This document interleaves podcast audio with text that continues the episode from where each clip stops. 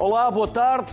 Em 2021, há pouco mais de um ano, há dois, se quiserem, foram adotadas em Portugal 185 crianças. Um número que tem vindo a diminuir ao longo dos anos e bastante inferior àquele que poderia ser uma realidade se considerarmos as crianças com condições para serem adotadas.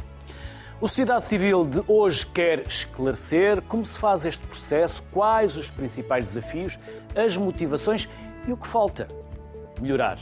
Para isto tenho comigo hoje em estúdio Maria Barbosa Ducharne, investigadora principal do Grupo de Investigação e Intervenção em Acolhimento e Adoção da Faculdade de Psicologia e de Ciências da Educação da Universidade do Porto, Fernanda Salvaterra, que é psicóloga clínica e investigadora no Instituto de Apoio à Criança e também professora no ISPA, e Isabel Pastor, diretora da Unidade de Adoção, Apadrinhamento Civil e Acolhimento Familiar da Santa Casa da Misericórdia de Lisboa. Antes de mais, obrigado. Espero não ter falhado ali o meu sotaque francês, que de vez em quando, quando eu posso, tento uh, treiná-lo, porque ainda sou da geração em que Uh, a segunda língua era o francês. Só não sei a tocar piano, mas pronto. mas uh, muito obrigado pela simpatia e pela disponibilidade. Falávamos antes do programa começar, vocês já se conhecem, estão fartas de falar destes temas, por isso eu vou tentar não estragar a qualidade das convidadas. Vou deixar que a conversa flua como nós fazemos sempre, porque aqui quem sabe são os convidados e não propriamente quem entrevista, por isso isto é um programa de conversa. E também combinámos que nos vamos tratar pelos nomes, normalmente como aqui fazemos. Maria, quando falamos deste tema, estamos a falar que é um direito da criança ou do adulto? Da criança. Essencialmente da criança. Porque todas as crianças têm direito a crescer numa família que tenha as condições adequadas ao seu desenvolvimento e ao seu bem-estar. Eh, e há algumas crianças, felizmente uma minoria, mas há algumas crianças cujas famílias biológicas não reúnem as condições para lhes proporcionar esse desenvolvimento, esse ajustamento e esse bem-estar. E, portanto, essas crianças eh, nascem numa família e depois crescem noutra família que as adotam. Uhum. Eh, e, portanto, é claramente um direito das crianças. Eh, o adulto não tem direito a adotar. Fernanda, mas temos direito a ter uma família, todos. Todos, exatamente. E é por isso uh, que eu estou aqui, em nome do Instituto de Apoio à Criança, que é, uh, nas suas características, é um defensor dos direitos da criança. Uh, e assim como uh, intervimos nestes, nestes assuntos de adoção, ou de acolhimento, ou de abuso sexual, porque defendemos, portanto, direito, os direitos da criança. E o direito fundamental é o direito a uma família, não é? É uma família, como disse Maria, de uma família que seja capaz de dar resposta às suas necessidades, não só às necessidades, digamos, eh, físicas, eh, mas, sobretudo, às suas necessidades, digamos, emocionais, não é? Portanto, eh, não só às questões de sobrevivência, de alimentação e de saúde, mas às necessidades emocionais, isto é, que lhes proporcione segurança e um ambiente em que elas se sintam, portanto, amadas. Uhum. Porque isso é essencial para o desenvolvimento, para se tornarem depois uns adultos tenham um desenvolvimento harmonioso e se tornem os adultos autónomos e os adultos saudáveis e capazes depois também de exercer uma parentalidade responsável. Isabel, e o que fazem vocês na Santa Casa? Por justamente. direitos da criança, da família. Exatamente. E, justamente. e na prática não podemos alienar o adulto. Sim, e de facto, nesta senda aqui do que já foi referido, do direito da criança a ter uma família, eu tenho aqui o grande privilégio de coordenar justamente um serviço que visa e tem como objeto, fundamentalmente, esta concretização deste direito de todas as crianças a viver, crescer, desenvolver-se numa família. Em todas as situações. Em primeiro lugar, a família biológica, onde nasce, não é? E, portanto, também aqui há algum dever da parte do Estado e das instituições de tudo fazer para que as famílias tenham condições para criar e educar os seus filhos e, na ausência desta, ou no falhanço desta intervenção, temos mais outras, outras formas, outras modalidades de proporcionar este enquadramento familiar para além da adoção, o apadrinhamento civil e o acolhimento familiar. E, portanto, todas estas esta, esta área de intervenção de, do serviço em que trabalho tem justamente este grande objetivo de assegurar, concretizar uh, o direito a viver em família para todas as crianças e em qualquer situação. Mesmo numa situação temporária, transitória, a família pode ser uma resposta e é a situação do acolhimento familiar. Numa outra situação, o apadrinhamento civil visa dar este enquadramento para uma situação permanente, mas em que não estão reunidos os requisitos da adoção, em que, portanto, não há aqui um compromisso dos laços típicos da, filiação, que é o requisito para uma adoção, ou a adoção, no fim de linha, noutra situação em que, de facto, é necessário esta, esta, esta solução para garantir este direito a, a crescer em família. Não têm que ficar fechadas na pergunta que eu faço, podem okay. se complementar, podem conversar. Uh, e podem. Eu posso só acrescentar qualquer coisa? Era neste sentido de dizer: a primeira pergunta foi a um direito da criança. Uh, e foi veemente e uníssono na resposta, é efetivamente um direito da criança, mas eu penso que em todo caso é importante refletir que nem sempre esta, esta visão do direito da criança é a visão comum e, e, na nossa cultura ainda. Ainda há um bocadinho a visão da adoção também como correspondendo a um direito daqueles que querem ser pais, que é um um, um, uma vontade legítima, uh, merece todo o respeito, mas de facto não é, a adoção não é a garantia da concretização deste direito é a garantia do direito da criança a ter uma família. Porquê, Maria? Fernanda Isabel. Uh... Porquê? Porque a lei ainda não mudou, mas há de mudar, não é? Como, Está para breve? Como ouvimos. Ela agora vai ser discutida. Que sim, esperemos que, que mude, porque não há razão nenhuma para que uma criança portuguesa, porque isto não acontece na maior parte dos países da Europa. Não acontece? Não. Uh, fique, veja, uh, veja, se veja impedida de ser adotada pelo facto, como dizia o juiz Paulo Guerra, 15 anos mais um dia, 15 anos mais um, mais um dia. Não é? Pronto. Uh, claro que estes 15 anos podem ser estendidos até aos 18. Anos, mais um dia ou menos um dia. É? Mas já é diferente. De qualquer maneira, é os 18 anos são a maioridade. Não é? E nós pensamos, ah, embora que em alguns países da Europa é possível adotar adultos. Maiores. Em certas a Bélgica. Uh, circunstâncias, na Alemanha, enfim, há toda uma série de países onde é possível adotar adultos em certas circunstâncias. Uhum.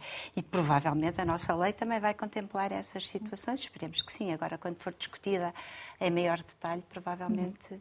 isso vai acontecer.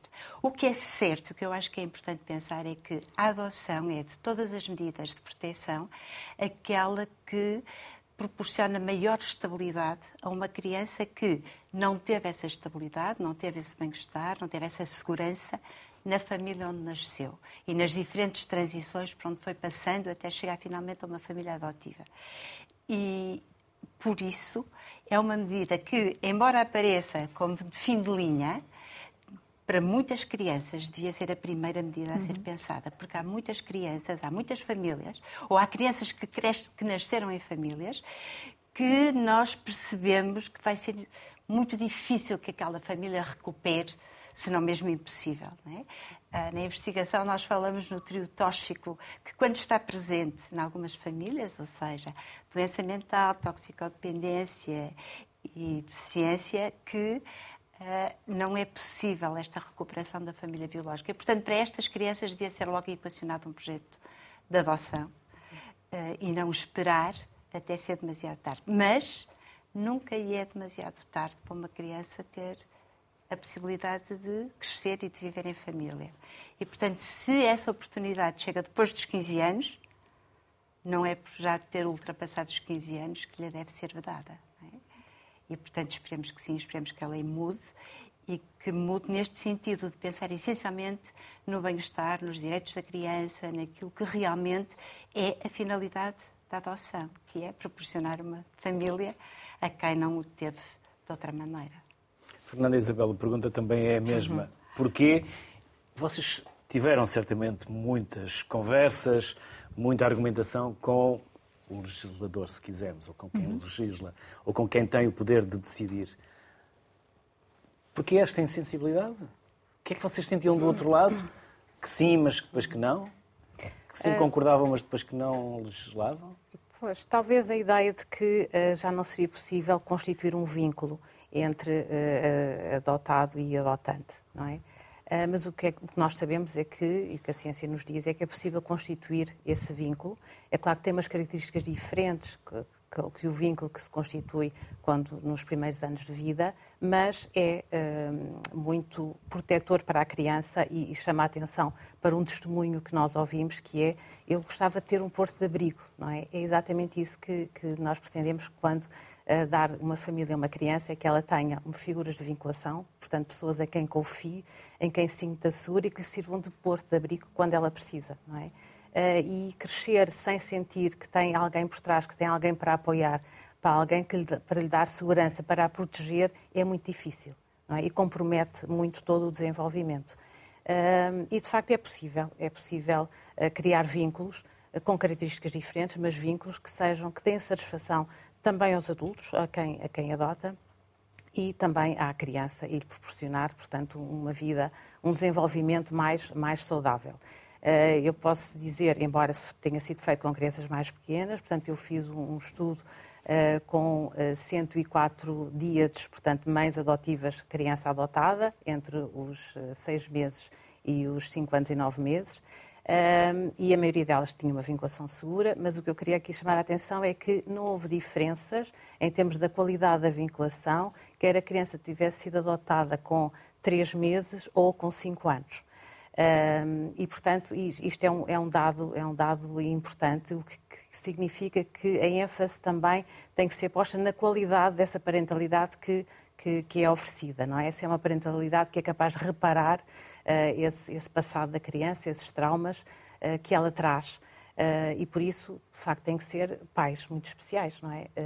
pais que sejam capazes, de facto, de uma parentalidade uma parentalidade consciente, uma parentalidade responsiva, uma parentalidade sensível que perceba quais são as necessidades da, da criança a cada momento e consiga dar a tal resposta adequada. Parece que há aqui uma certa esquizofrenia quando nós adultos olhamos para as crianças, para os jovens, eh, porque há ali os 15, 16 anos que nos deixam muitas dúvidas. Uhum. Para uns, aos 15, 16 anos, já podem mudar de sexo, trabalhar, pagar impostos e ser presos. Para outros, aos 15, 16, não têm maturidade para votar, porque ainda não têm essa consciência. Para outros, não podem ser eh, adotados, outros podem ser adotados. O que é que acontece uh, ali aos 15, 16 anos para haver tantas dúvidas? Enfim, já, já, já irei responder em relação Sim, a isso, mas acho que é importante pensarmos que, de facto, ainda por cima, num sistema que assenta tanto na vontade e na participação e na audição dos próprias crianças e jovens é sobre o seu futuro e sobre as suas decisões relativas à sua vida, não seja ouvida, em termos da lei, no sentido de permitir, uma declaração de vontade, uma manifestação de vontade de um jovem de 17, de 18 anos, 16, de ser adotado. E isso é que é lamentável, porque de facto, por um lado, parece-me que resulta de uma concepção da adoção muito centrada na proteção da criança e, portanto, a adoção como sendo uma medida de proteção para uma criança que precisa necessariamente deste apoio e não necessariamente do, do, apoio que um equilíbrio emocional numa relação afetiva uh, lhe proporciona. E esse, independentemente de qualquer idade, não necessariamente para proteger, para tomar decisões, para educar, mas o respaldo afetivo que uma família, que um, a filiação eh, é, é, típica, não é? E o sentimento parental, eh, esse sim não tem idade, até em qualquer idade é, é, bem e é bom, e quando a criança é a própria criança ou jovem que o solicita e que manifesta a sua vontade, eu penso que é, de facto, eh, injustificado, injustificável não permitir a constituição desse, desse vínculo. Tanto mais que isto é, no fundo, a adoção é uma forma de constituir família, juridicamente é uma forma de constituir família. A família tem como fonte, as relações familiares têm como fonte o casamento, o parentesco, a afinidade e a adoção. Portanto, a adoção cria família, não só proteção. Também protege, se se trata de uma criança pequena, mas cria laços familiares. Por isso, Alguns países aceitam a adoção de maiores, terá que ter, tem outro tratamento jurídico, outro procedimento, porque não está em causa aqui a, a, enfim, um encaminhamento por força de uma situação de desamparo em que se encontra a, eh, com a sua família, poderá não estar isso, mas numa situação de a, eh, eh, querer e ter uma relação afetiva que existe e que se pretende formalizar através da, do Instituto da Adoção. De facto, os 15, 16 anos, agora voltando à sua questão, os 15, 16 anos são, de facto, aqui elemento, momentos que são de trincheira para uma série de questões, não é? Aos 16 anos é a liberdade de autodeterminação relativamente ao consentimento para relações sexuais, já não há crime de violação, é, enfim, de, eh, a partir dos 16, 17 anos. Há uma série também de, de chamada maioridade uh,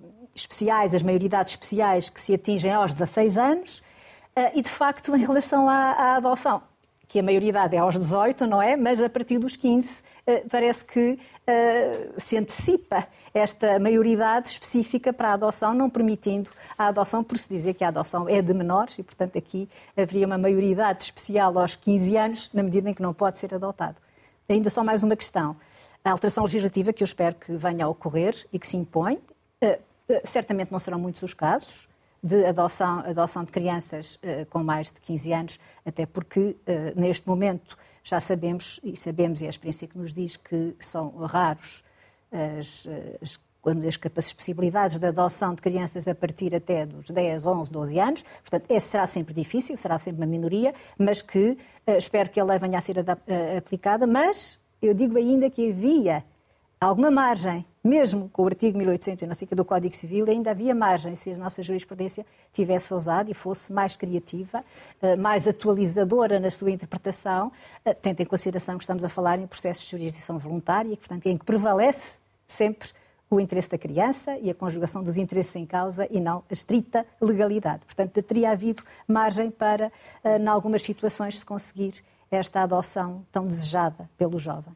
Sobretudo em situações, ia só dizer, sim, em situações em que a criança já vive ou já conhece, já uma relação afetiva Exatamente. com uh, determinada família, não é? Uh, e aí era muito importante concretizar, claro, não é? Formalizar essa relação Sim. afetiva que já existe e que só é benéfica, não é? Já começou. A criança. A interação. Já começou. Eu estava aqui à espera que ela começasse. Não é preciso é sempre muito, não, não, É sempre muito melhor, muito mais frutuosa do que, do que estar, estarmos fechados só nas perguntas. Por isso podem-se complementar. A Maria também pois, quer acrescentar. Eu ia, ia acrescentar que acho que também faz parte.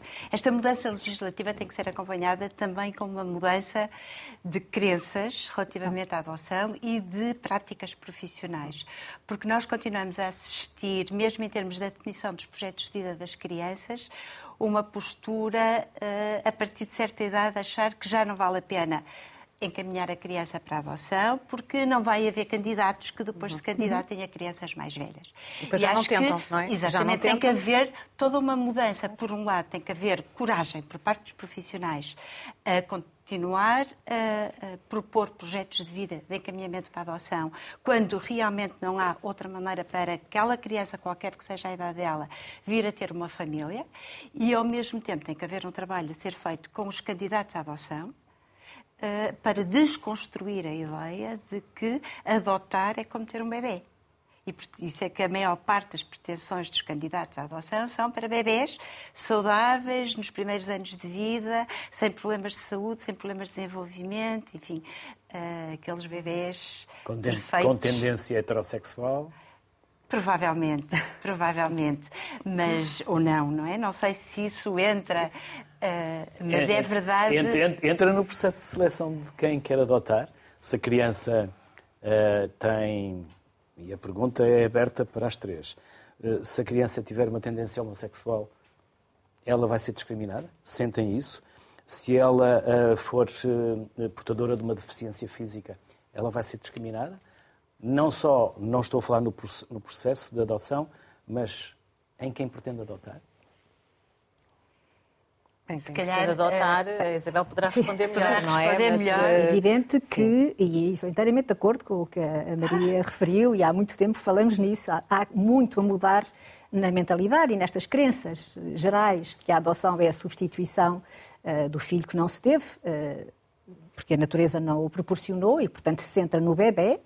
Uh, mas sente que. Essa criança até... não vem a zeros. Exatamente. Não vem com, com, com, com o quilómetro zero. Aqui, não, não, sente que até história. aí há, aqui um paradoxo, porque de facto na filiação biológica ninguém escolhe, escolhe, enfim, sabe-se que vai nascer, não é? Portanto, vai ser um recém-nascido, mas ninguém escolhe características, nem sexo, nem situação de saúde, e portanto é isto que é a verdadeira parentalidade, é aceitar o filho tal como ele é, não é? Com as suas características. E, portanto, aqui temos essa grande dificuldade e há ainda eh, muito a fazer. E eu atrevo mesmo a dizer formas específicas de captação de famílias uh, para a adoção destas crianças com graves problemas de saúde e que têm projeto de adoção e que, uh, uh, como é que eu ia dizer, alimentam uma lista de crianças que sim, que esperam anos por quem as queira adotar e que são justamente estas crianças ou com a idade fora de prazo, como alguns dizem, crianças que uh, com 12 anos e que dizem eu gostava muito de ter uma família, gostava muito de ser adotado, mas acho que estou fora de prazo. Isto é qualquer coisa de muito tocante. Violento. Muito violento para ouvir. Porque, de facto, há esta percepção que há muito poucas famílias disponíveis e capazes de uh, adotar uma criança com esta idade, porque também há muitas crianças que é difícil, que a criança não se vai vincular, por outro lado, uh, vai ser um desafio, vai, já não se pode, esta ficção, do, do, já não se vai moldar a nós, já não vamos ser capazes de eh, moldar aos nossos valores, sendo que isto não é parentalidade. As crianças não se moldam, ninguém se molda. Não Crescem, amparam-se, um desenvolvem-se não, é? não... não se está a adotar um cãozinho. Exatamente. Raça, exatamente. bonitinho, com olhos exatamente, claros. Exatamente. Por isso, eu digo que há realmente aqui, e há que haver criatividade e imaginação para uh, ultrapassar, por um lado, esclarecer, estas crenças, desmistificar e, por outro lado, encontrar aqui estratégias que permitam uh, captar, tocar, chamar à adoção famílias especificamente para, este, para estas crianças que nós consideramos crianças com necessidades adotivas particulares. Não. Eu, eu lancei-vos esta questão das crianças que se assumam como homossexuais uh, ou que sejam portadoras de deficiência, porque li uma notícia em que dizia que elas são discriminadas no processo de adoção, não propriamente no processo, mas por quem quer adotar uma criança. Nunca sentiram isso?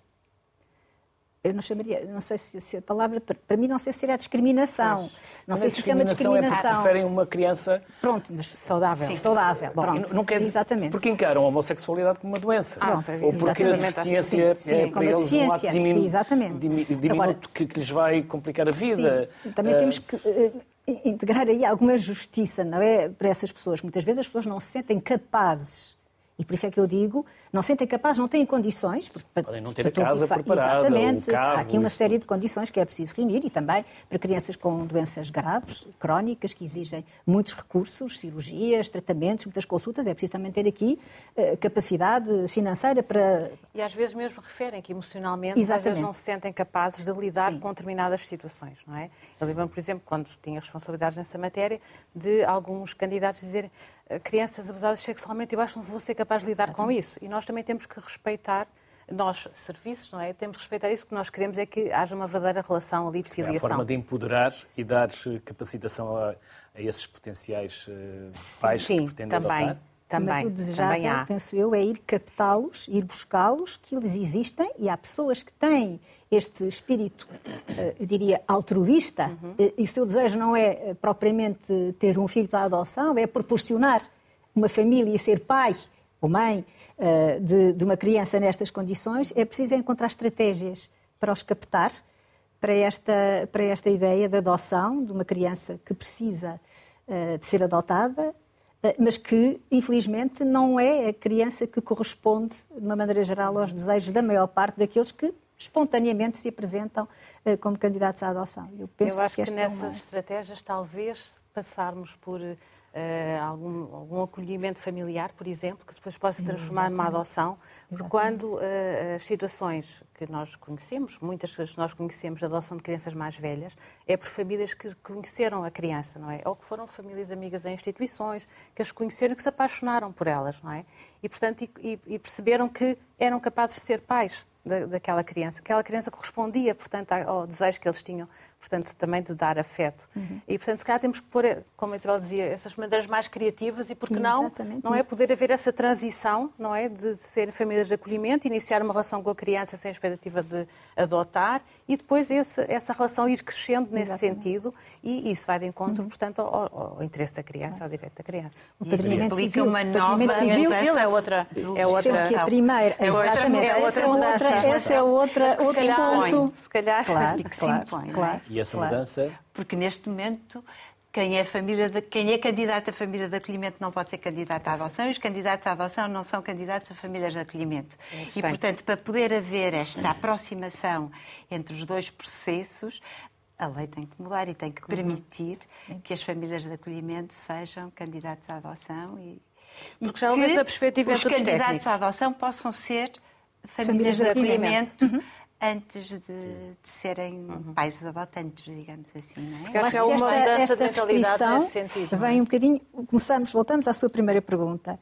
Esta restrição da impossibilidade de quem é candidato à adoção se poder candidatar a família de acolhimento tem um bocadinho em vista uh, o efeito de enviesar e de alguém que o seu objetivo é adotar e, portanto, candidata-se ao acolhimento familiar para adotar. Mas porquê? Porque ainda estamos um bocadinho naquela mesma visão do direito a é, adotar é, e do direito, direito e, portanto, uh, há outras famílias que estão inscritas para a adoção, que não querem, nunca foram famílias de acolhimento e que estão inscritas para a adoção e que esperam muitos anos por uma criança uh, para, para a adoção.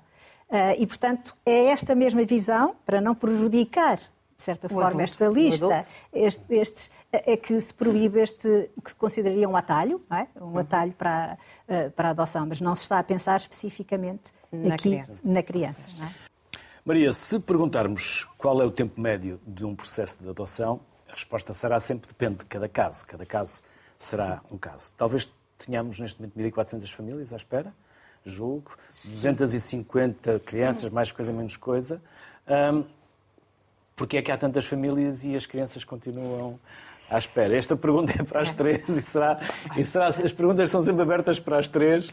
Essa, uh, essa pergunta vem na linha daquilo que nós temos estado a falar até agora, ou seja, há um desfazamento entre o que são as pretensões dos candidatos, como crianças, e as características das crianças que estão disponíveis para ser adotadas. Ou seja, há crianças em situação de adotabilidade uh, para os quais não há candidaturas e há candidatos que pretendem crianças que não existem. É uma encomenda? Estão a fazer uma encomenda?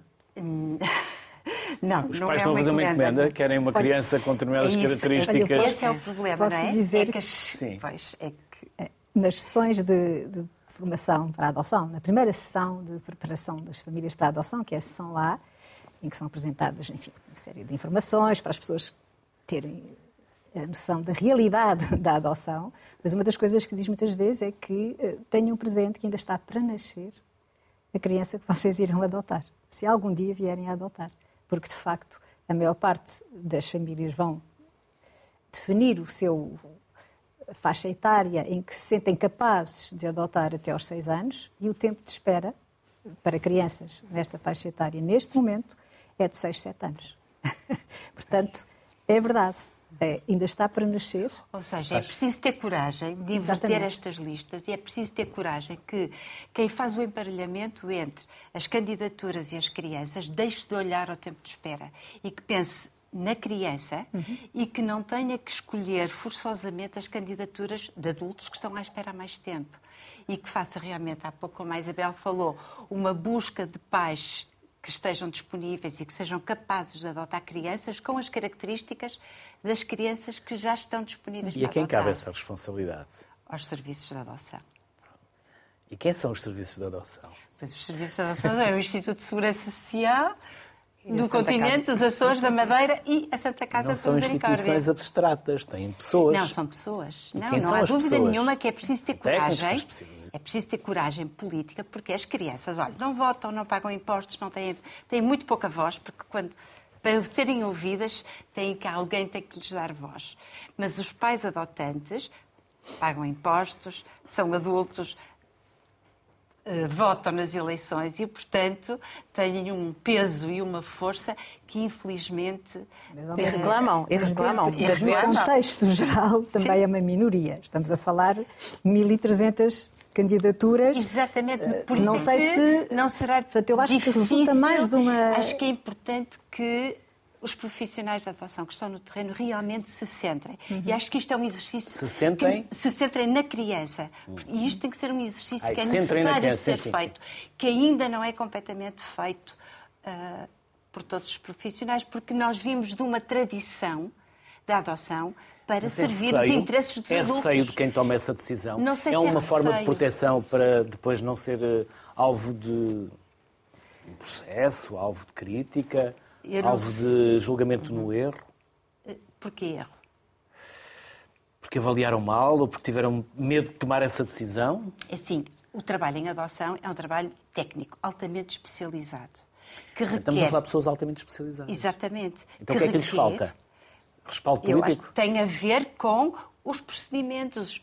Uh, o nosso manual de de procedimentos técnicos da adoção, e a Isabel sabe bem isso, continua a dizer que têm que ser procuradas as 10 candidaturas mais antigas que correspondam ao perfil, não sei o quê. Não, e a critério Maria, vai vou, sempre buscar as agora mais vou atualizá-la. É agora vou atualizar. Não ah. é isso que está neste momento, agora, porque temos sim, aqui temos uma alteração fundamental Exatamente. que ocorreu em 2015, que é o novo regime jurídico do processo de adoção e que estabelece aqui um novo funcionamento justamente para estas questões do emparelhamento de crianças com candidatos. Mas antes de lá ir, eu só queria uh, referir em relação aos números. Temos de ter alguma cautela também quando falamos nesses números. Efetivamente, temos 1.300 candidaturas a nível nacional em lista de espera. Isto é um retrato tirado no dia 31 de dezembro, deve ser 2021, ainda não saíram os dados de 2022, estão para sair. 31 de dezembro de 2021 havia 1.300 e tal candidaturas à espera, em lista de espera, selecionados para adotar. E o mesmo retrato, tirado ao número de crianças que estavam em situação de adotabilidade, dá esse número de 220 crianças, salvo eu, por aí.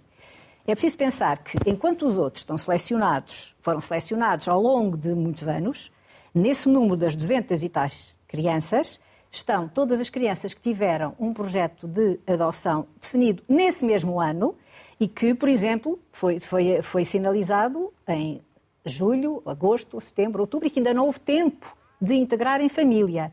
E, portanto, desse número... agora uma notícia no público, 226 é... crianças...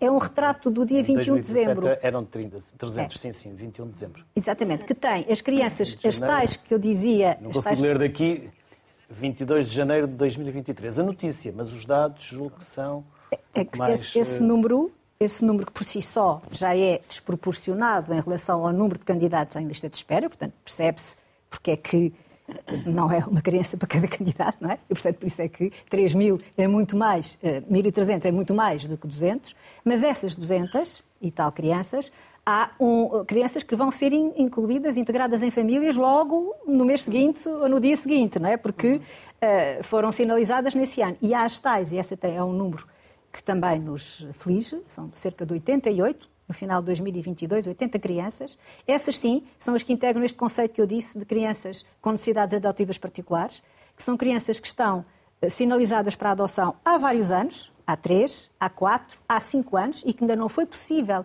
encontrar resposta, e para essas é que é necessária as tais estratégias e as tais mudanças de mentalidades para encontrar e conseguir uh, encontrar famílias capazes uh, de as adotar e estimulá-las e, e, e, e provocá-las e tocá-las para a necessidade e para este movimento que podem dar, que é uma sua responsabilidade, fazendo parte desta sociedade, desta comunidade, é uma sua responsabilidade de zelar pelas crianças que precisam de famílias e, e, e, são esse número, sim, essas são as tais situações que falamos de, de difícil adotabilidade, porque são mais velhas, porque têm doenças, porque têm, uh, às vezes, até o facto de pertencerem a um grupo de irmãos que não podem ser separados pode dificultar a sua adoção. Não é fácil também uma família que adote cinco crianças de uma vez. Aí vamos encontrando estratégias, às vezes, mais criativas que permitem a adoção mantendo contactos. E há também aqui uma outra questão que eu penso também gostaria de lançar para aqui, que é a possibilidade também aberta pela legislação em 2015, esta abertura, esta, esta primeira abertura da adoção à, abertura, à adoção aberta e que também pode vir dar resposta a muitas dificuldades, às vezes, na adoção tardia. E também aí há necessidade de fazer, de, de, adotar aqui estratégias e ser criativo para uh, desenvolver aqui uh, a cultura da adoção e a mentalidade da adoção para esta abertura e para esta ideia de pluriparentalidade que, de facto, pode ser a solução que corresponde a, a muitas destas crianças. Mas falando em números, há um outro número que preocupa mais, que é o das crianças que estão institucionalizadas, não é? Que uh, muitas poderiam ter um projeto de vida atempadamente e um projeto de vida, por exemplo, no sentido da adoção. E, e aí, como a Maria falava logo no início, temos que apostar muito na formação dos profissionais que lidam com estes processos de crianças em perigo, não é? De saberem serem capazes de avaliar e de avaliar muito bem se aquela família biológica é capaz de retomar uh, um processo de uma parentalidade uh, positiva, não é? De ser capaz de realmente cuidar de, de, dos seus filhos de uma forma que, que seja promotora do seu desenvolvimento, ou se não, e não, muitas vezes assistimos a que dá-se possibilidades quase infindáveis às famílias biológicas para se recuperarem enquanto a criança fica à espera, à espera, à espera, não é? E, e a criança que fica à espera institucionalizada fica muitas vezes refém uh, e até emocionalmente de uma família que a vai visitando, mas que não faz mais do que isso, que a diz que a vai buscar e depois nunca concretiza isso, não é? Isto é de um sofrimento enorme para, para, para a criança. E, portanto, poderiam, uh, penso eu, estar muito mais uh, crianças já com a situação de adaptabilidade uhum. definida, não é? Uh, e poderíamos encontrar então nessa lista de espera esses ditos, esses ditos pais. Uhum. Portanto, é preciso apostar na formação também dos profissionais que lidam com, com, com essas, com essas crianças e de acharem que, ah, não, esta adoção demora muito tempo, porque há muito. Eu também já uhum. estive do outro lado e sei que às vezes há muito este preconceito. Ah, não, vamos enviar para a adoção, mas demora tanto tempo e depois podem pode não se encontrar pais que queiram adotar e, portanto, e ficam e vai-se eh, prolongando este tempo, dando mais oportunidades à família biológica e, eh, e, portanto, a criança fica naquele limbo e, e, depois nunca, nunca, é, nunca é adotada. Estrangeiros também podem vir adotar crianças a Portugal. E também adotam. A adoção internacional, sim. sim. Ah. É o que se, chama, que se chama adoção internacional e que permite uh, que haja. Uh... Vamos ver agora brevemente uma notícia também que selecionámos Uh, se não me engano, 80 crianças. Sim. Sim. A adoção internacional tem sempre uma característica. Vamos ver agora. Vai ver? Okay. Estrangeiros adotam dezenas de crianças em Portugal. Uhum. JN. Entre, entre 17, 2017 e 2021. 80 crianças, pelo menos é o que diz a notícia. Uh, é frequente os ah, estrangeiros. E, aliás, a notícia até diz mais: muitos deles são, são, são, são homossexuais, que vêm hum. e que vem uh, adotar a Portugal. Segundo o que está na notícia. Sim. Uh, lá está, a adoção internacional. Adotam legalmente, obviamente. Sim, com certeza. A adoção internacional, a adoção destas crianças residentes em Portugal por famílias residentes no estrangeiro e a adoção internacional, pode ser, efetivamente, a última resposta para estas crianças que temos estado a falar. Estas crianças NAP, porque dos princípios uh, da adoção internacional é justamente a subsidiariedade, que significa que só pode ser adotada no estrangeiro uma pessoa que no seu, uma criança que no seu próprio país não encontre resposta à adoção. E, portanto, entre a institucionalização e a deslocação, porque também tem os seus riscos, também tem as suas dificuldades, a adaptação a uma nova cultura, uma nova língua, tudo diferente, também uh, há que ponderar. Mas pode ser, pode ser uma resposta e são, efetivamente, as adoções internacionais. E em Portugal, neste momento, uh, funciona praticamente só como país de origem, crianças que são adotadas, uh, residentes em Portugal, que são adotadas por uh, residentes no estrangeiro, e pode ser realmente resposta para estas crianças. A questão que falou das famílias homossexuais também tem a sua explicação. É que no campo da adoção internacional, a maior parte dos chamados países de origem, são os países das crianças que são adotadas no estrangeiro, não aceitam candidaturas de casais do mesmo sexo os tradicionais países de origem, China, Tailândia, Índia, eh, enfim, e muitos mais, não aceitam este tipo de candidaturas. E Portugal tem uma lei que eh, a adoção está aberta a pessoas eh, do mesmo sexo, de sexos diferentes, sem qualquer restrição. Portanto, há naturalmente sabendo que em Portugal há crianças que poderiam beneficiar com uma adoção internacional, há naturalmente uma orientação do fluxo das, dos pedidos de adoção por parte dessas famílias uh, homoparentais, homoafetivas. Mas são, são crianças que não, não podem ser adotadas por casais uh, nacionais portugueses, não é? Não podem, Portanto, não, não, encontram resposta. Não encontram, não encontram resposta. Exatamente, poderia pedir, com 13 anos, ou crianças com problemas de saúde graves, ou crianças com graves Exato com deficiências graves e que encontram resposta nestas famílias. Maria, e como dizíamos enquanto víamos esta peça, uma criança que seja. Sim. Já é grave. Mas eu não gostava de falar em devolvidas, porque uhum. de facto não é disso que se trata. Ninguém devolve ninguém. Há um processo que é interrompido. Há uma ruptura no processo de adoção que pode acontecer antes da adoção ser decretada ou pode acontecer mais tarde. Mas uh, se acontecer já depois da adoção. Esse conceito de devolução é muito como, depreciativo. Como parece é? um frigorífico, é, não é? é? Exatamente. É igualmente grave. É?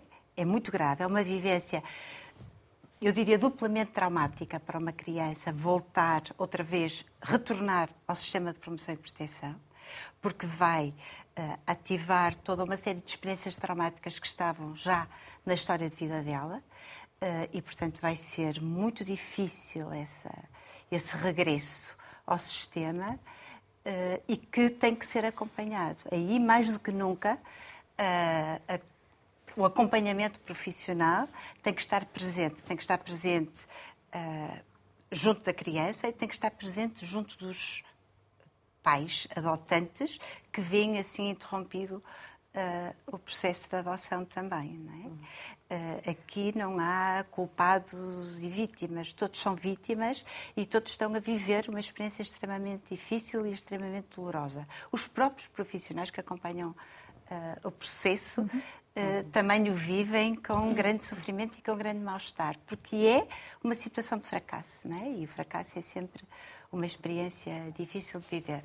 E que o ideal é que seja evitado. E, portanto, há toda uma série de, de medidas e de, uh, de passos a dar previamente à adoção para tentar evitar aquilo que são os fatores de risco de ruptura da, de, da adoção e uh, no sentido de se assegurar que cada adoção é sempre uma situação de risco. Ah, mas de assegurar que esse risco é o menor possível, que é um risco que é medido e que de algum modo é amortizado com toda uma série de fatores protetores que têm que estar presentes em cada nova adoção que é ah, estabelecida, que é definida, que é criada, que é proposta. Eu diria que há uma diferença entre uh, o processo ser interrompido no período de pré-adoção, é? em que há um acompanhamento próximo dos serviços e muitas vezes uh, dá-se essa interrupção uh, porque os, os, técnicos que acompanham percebem que realmente a relação não está a funcionar, que não está a ser benéfica para a criança, ou por vontade também dos, dos, eh, dos candidatos, não é? Eh, eh, ou se depois da adoção decretada configura, portanto, um, um abandono, não é? Se uma criança é negligenciada, é rejeitada, configura um abandono. É? Mas há outras situações em que nós vemos que há regresso é? ao acolhimento residencial, nomeadamente, porque houve. Sim, mas passa por um processo de promoção e proteção, Ou seja, não é? Passa, -se, Tem que passar por um processo, por um processo de promoção e proteção, mas pode não ser uma situação de abandono, pode não ser uma situação de negligência. Pode ser simplesmente uma situação em que a família não tem os recursos para corresponder às uhum. necessidades uhum. e aos uhum. desafios uhum. que essa criança. O que é que uhum. Eh, nós vemos nas estatísticas? São essencialmente adolescentes Exato. que depois regressam depois da adoção, ao sistema, novamente, ao sistema da acolhimento. E aí, porque às vezes os seis meses da pré-adoção não são não suficientes, são suficientes para perceber, se para os técnicos perceberem se aquela relação e se os pais vão ser capazes de dar resposta e responder àqueles desafios Mas daquela criança. É só os é- seis meses, não é, seis meses. é o depois. É exatamente, era aí, ficam sozinhos. Era aí que eu ia chegar aí é justamente. o problema. Que qualquer coisa, é todas, exatamente, todas de acordo e todas empenhadas. Uhum. Exatamente. É que o, acompanhamento pós-adoção é essencial. Uh, e há bocado falávamos da importância de referirmos as questões da parentalidade adotiva. Era aí que eu agora queria chegar. Parentalidade Exatamente. para estes 10 minutos finais. Parentalidade okay. adotiva. É que é essencial que quem adota tenha consciência de que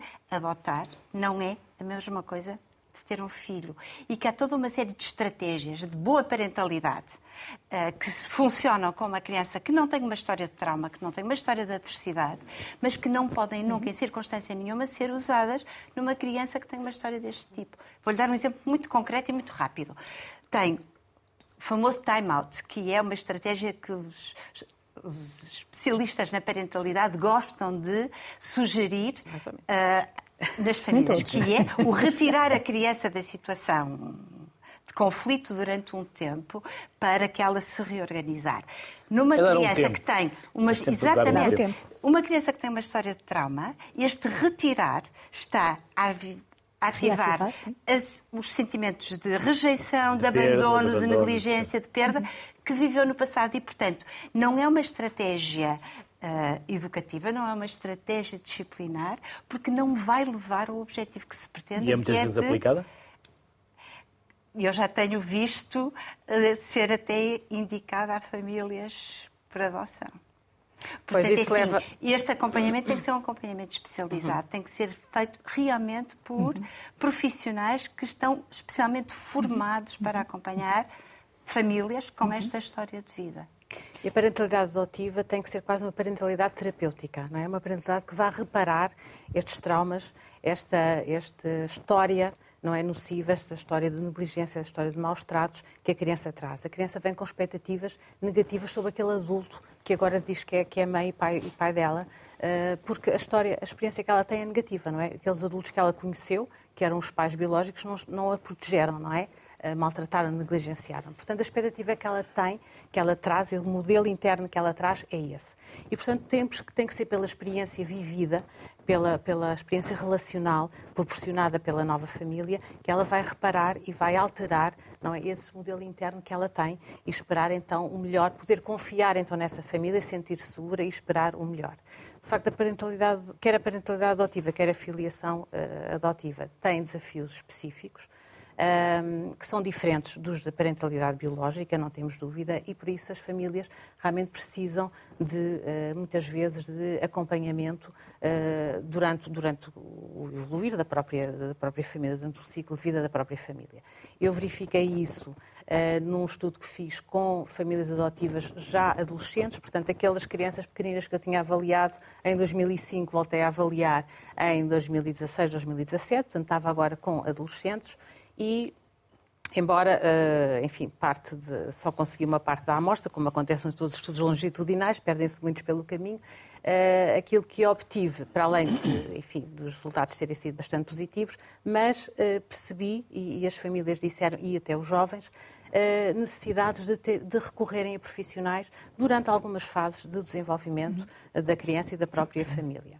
E foi nesse sentido que o Instituto de Apoio à Criança, em, no final de 2020, de 2000, eh, início de 2021, criámos, portanto, linha a linha, a linha SOS Família Adoção, que se destina, portanto, a proporcionar aconselhamento às famílias adotivas, aos profissionais, a famílias que já constituídas pelo vínculo da adoção, não famílias candidatas, nem que estão no período que é acompanhado pelos serviços. Portanto, famílias que, hum, portanto, uh, uh, famílias adotantes, e pretendemos, portanto, ter uma linha anónima, uma linha confidencial, proporcionar aconselhamento para ouvir as crianças, para ouvir os jovens que queiram Uh, portanto, uh, falar de algumas, de algumas dúvidas que têm.